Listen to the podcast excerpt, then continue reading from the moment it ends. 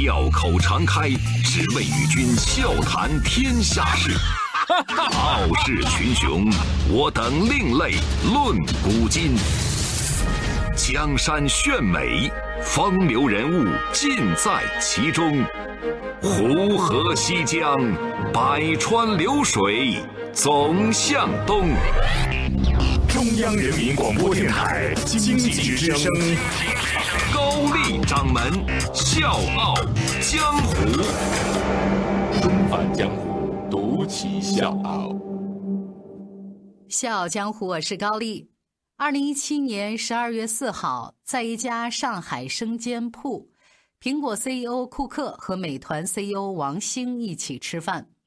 王兴呢，用手机演示了点菜、结账、取餐一系列移动支付的场景，这是中国式的应用创新。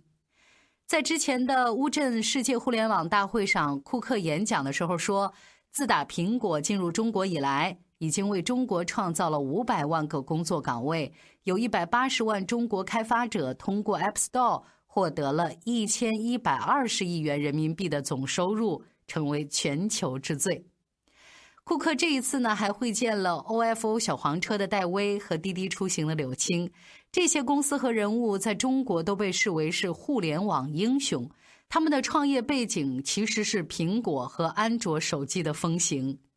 这样，我们不妨把时间倒回到十年前。二零零七年的一月九号，旧金山莫斯康展览中心，苹果公司发布了第一代 iPhone。乔布斯说：“今天苹果要重新定义手机。”二零零八年，苹果发布第一款支持三 G 网络的苹果三 G，在系统里面加入了 App Store。二零零九年，苹果发布 iPhone 三 GS，S 代表的是速度，这个也是第一款引入中国的 iPhone 产品。几乎和苹果同时，基于开放的安卓操作系统的智能手机也诞生了。二零零七年十一月，谷歌和八十四家硬件制造商、软件开发商，还有就是电信运营商组建开发手机联盟，没多长时间就发布了安卓的源代码。二零零八年十月，第一部安卓智能手机发布了。刚才我说到的其实是移动互联网的这十年，从中国的微信到美国的 Uber，移动互联网造就了太多的奇迹和英雄传奇。光咱笑傲江湖讲的就已经不计其数了，所以今天我不想再去唠叨这些传奇，我想讲的是另一个和苹果价值链相关的部落的故事。什么呢？就是苹果手机的零部件供应商。他们默默无闻，但是同样是英雄。所以《笑傲江湖》这周也为他们量身定制了一个主题：苹果的幕后英雄。你是我的小呀小苹果，就像天边最美的云朵。春天又来到了，花开满山坡，种下希望，就会收获。库克吃完了上海包子铺的馄饨，去了已经连续十几年位居中国百强县之首的昆山。十二月四号，库克发了这么一条微博，那你没听错，就是微博。他也知道用这样的方式圈中国的粉丝啊。他说呢，在昆山拜访了我们的合作伙伴立讯精密，他们超一流的工厂将了不起的精良工艺和细丝融入 AirPods 的制造。董事长王来春女士打造了以人为本的卓越文化，我们很高兴可以跟他们合作。是的，相比于 OFO 小黄车的戴威和滴滴出行的柳青，很少有人知道王来春。按照最新的收盘价，立讯精密市值是一千零二十八亿元人民币。这是什么概念？它相当于青岛海尔市值的百分之九十四，那大概呢相当于联想集团的百分之一百四十。可是各位，它的知名度远远赶不上海尔和联想。那我先大概给各位介绍一下这家企业立讯精密，它呢是有五万多名的员工，是我们国家最大的连接器企业。二零一八年归属上市公司股东的净利润有二十七亿多，那今年一季度预计是五点六六亿到六点三二亿之间，同比增长百分之七十到九十。接下来我们说一说立讯精密的掌门人王来春。他的故事这个励志性啊，不亚于任何一位中国企业家。我呢，想先给各位形容一下他的长相。嗯，就这么说吧，就是如果王来春迎面走过来，你看他，你会觉得这人好像有点眼熟啊，就是眼睛不大，鼻梁不高，也不是什么樱桃小嘴儿，你总觉得这个长相呢，呃，在哪儿见过？其实就是典型的中国最普通女性的那副面孔。就是如果上天是导演，也绝对不会想到让王来春扮演主角，扮演大老板，更别说是什么世界女富豪。但是命运最终成了平静的见证人，他见证了王来春怎么样从富士康的一个农村打工妹，一步一步走上福布斯科技富豪榜，成为能够和全球女强人平起平坐的杰出人物。二零一七年，王来春凭借他一百一十三亿的身家，再次入选福布斯富豪榜。机会是留给有准备的人，吃得苦中苦，方为人上人。这些朴素的价值观被王来春靠成就证明了它的合理性。咱们就从一九八八年说起吧。这一年呢，被称作是台商元年。对于台商来说，这是一个值得记忆的年份。根据出入境管理局的统计，一九八八年四月以后的半年时间里，办理台胞证的人当中，旅游经商的人数比例上升到了百分之六十以上。尤其是东南沿海一带，这个现象是特别的突出。以福建省为例，根据有关部门的统计，截至一九八八年二月底，已经有四十六家台资企业在福建省落户，总投资四百四十五万美元。也是在这一年，三十八岁的郭台铭第一次跨越台湾海峡探访故土，站在广袤的内陆大地上，他看到了无限的商机，立志要在大陆干一番成绩。最后，郭台铭选择在深圳投资设厂。那个时候，各行各业都透着喷薄而出的活力，甚至还有一些莽撞。那个时候，三十七岁的王石以两千万元的天价在深圳拍得威登别墅地块，正式进军房地产行业，万科雏形显现。四十三岁的退役部队团职干部任正非在杂草丛生的深圳湾畔建立华为。国产手机霸主势头出现，可是这些汹涌的、充满生机的时代波涛和当时的王来春没有一丁点的关系。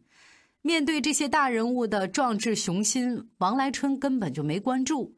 为什么？因为那个时候他只是富士康一个再普通不过的打工妹，二十一岁，初中学历，其貌不扬。刚刚从澄海农村赶到大城市打工的王来春，也根本意识不到时代变革和他的关系。可是，在时代的浪潮里，没有人是旁观者。也就是因为台商郭台铭在大陆的投资，王来春也在不经意当中被卷入时代的洪流。纷返江湖，独起笑傲，高丽掌门笑傲江湖，敬请收听。当时的富士康呢，只有百十来号员工，而且厂子里的环境条件都特别差，女工都挤在一个大通铺上，连电扇吹出来的那个风都是热浪。如果赶上停水，那工人想要洗脸刷牙，都要端着脸盆儿走到一公里以外的村子里去。即使是有水，这个水质也很差，焖出来的那个米饭都发红，所以工友们呢都戏称说是红米饭。那个时候，企业的规矩很多，啊，内部管理呢非常的严格，甚至可以说是严苛。所以，如果停电，你的工期就会被耽误。所以来了电就要立刻加班加点，赶紧工作，哪怕是半夜凌晨，只要是来电，工人要立刻爬起来到车间去上班。所以，很多员工是吃不了苦，最终选择离开。可是王来春没有放弃，甚至他比领导要求的工作态度还要刻苦，主动加班、偷着加班，这都是他当时的常态。郭台铭曾经说过这么一段话：“跆拳道打得好，一定是马步蹲得扎实。少林寺和尚的功夫千变万化，那是因为挑了很多年的水上山。”所以这么来看，王来春在富士康是扎了十年的马步，挑了十年的水，最终走进了一个新的阶段。在富士康的十年时间里，王来春不放弃任何一个学习的机会。从枯燥的流水线工作到管理层无聊的说教，再到企业管理文化的渗透，王来春把每一步都走得扎实又勤奋。王来春曾经说，郭台铭对他的影响最大。他记得有一次，为了按时完工，郭台铭亲自冲到生产线上，卷起袖子操作机器，三天都没睡觉。这个事儿给了王来春非常大的触动。那个时候已经创业将近二十年的郭台铭，在台湾地区甚至是大陆都算是很有名的企业家了。他不讲究吃穿，不追求享受，办公室呢特别的简陋，连椅子都是食堂退下来的折叠椅。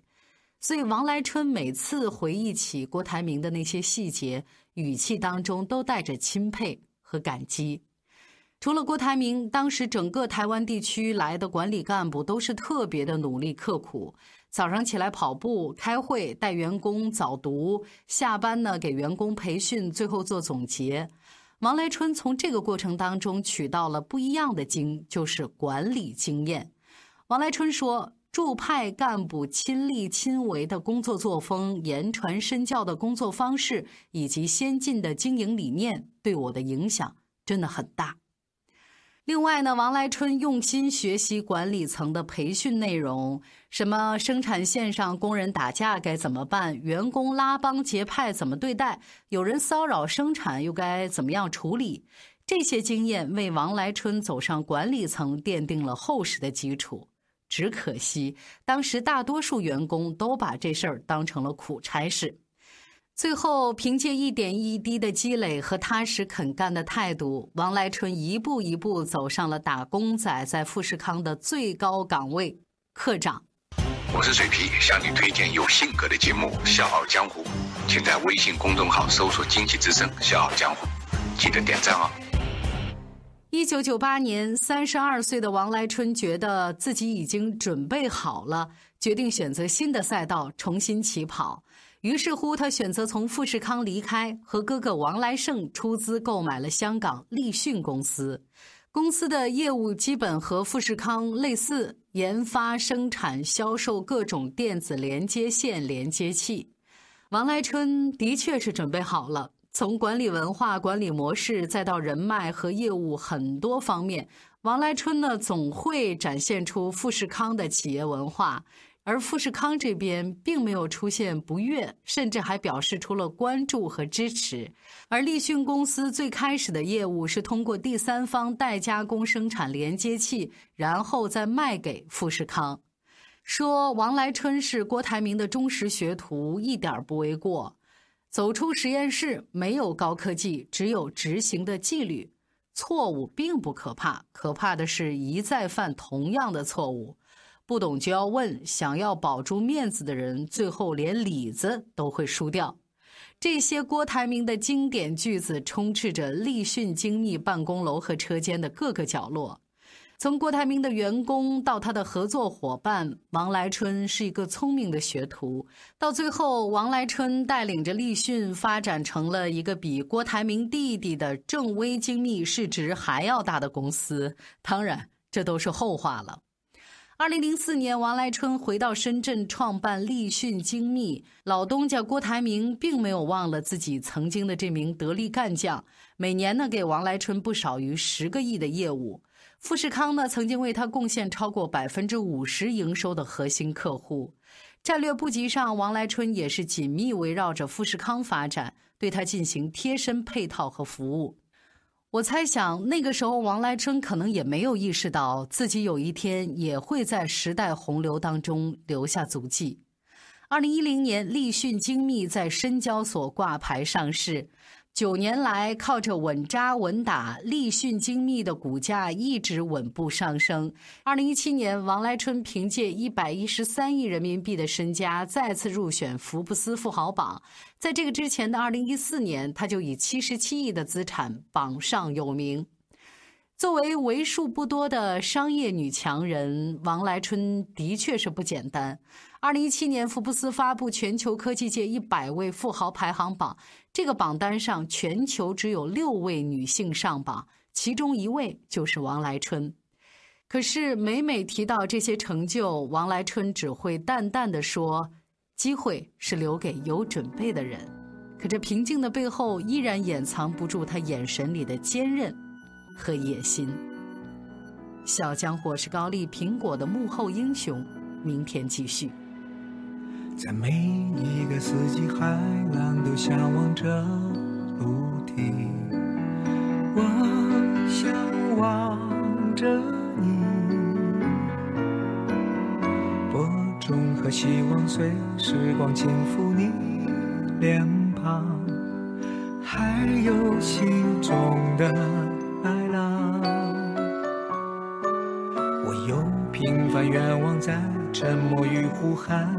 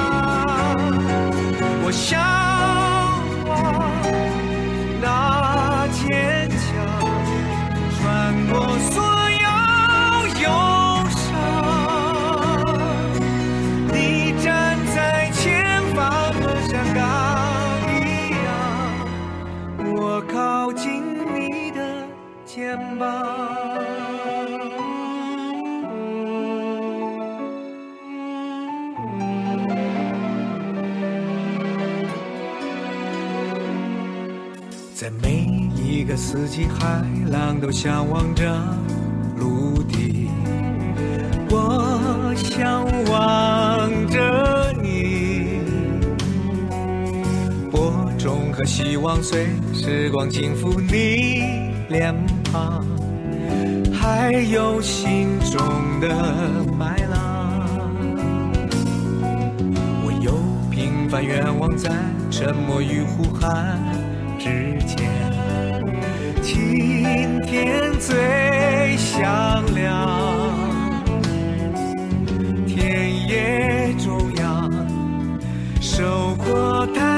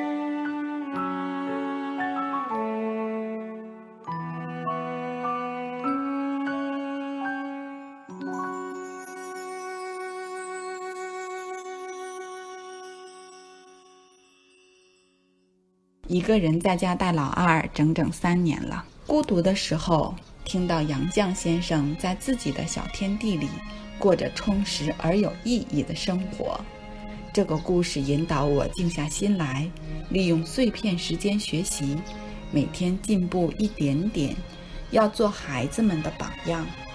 前几天跟丈夫生气，听到舒马赫的妻子排除万难，对深爱的丈夫不离不弃。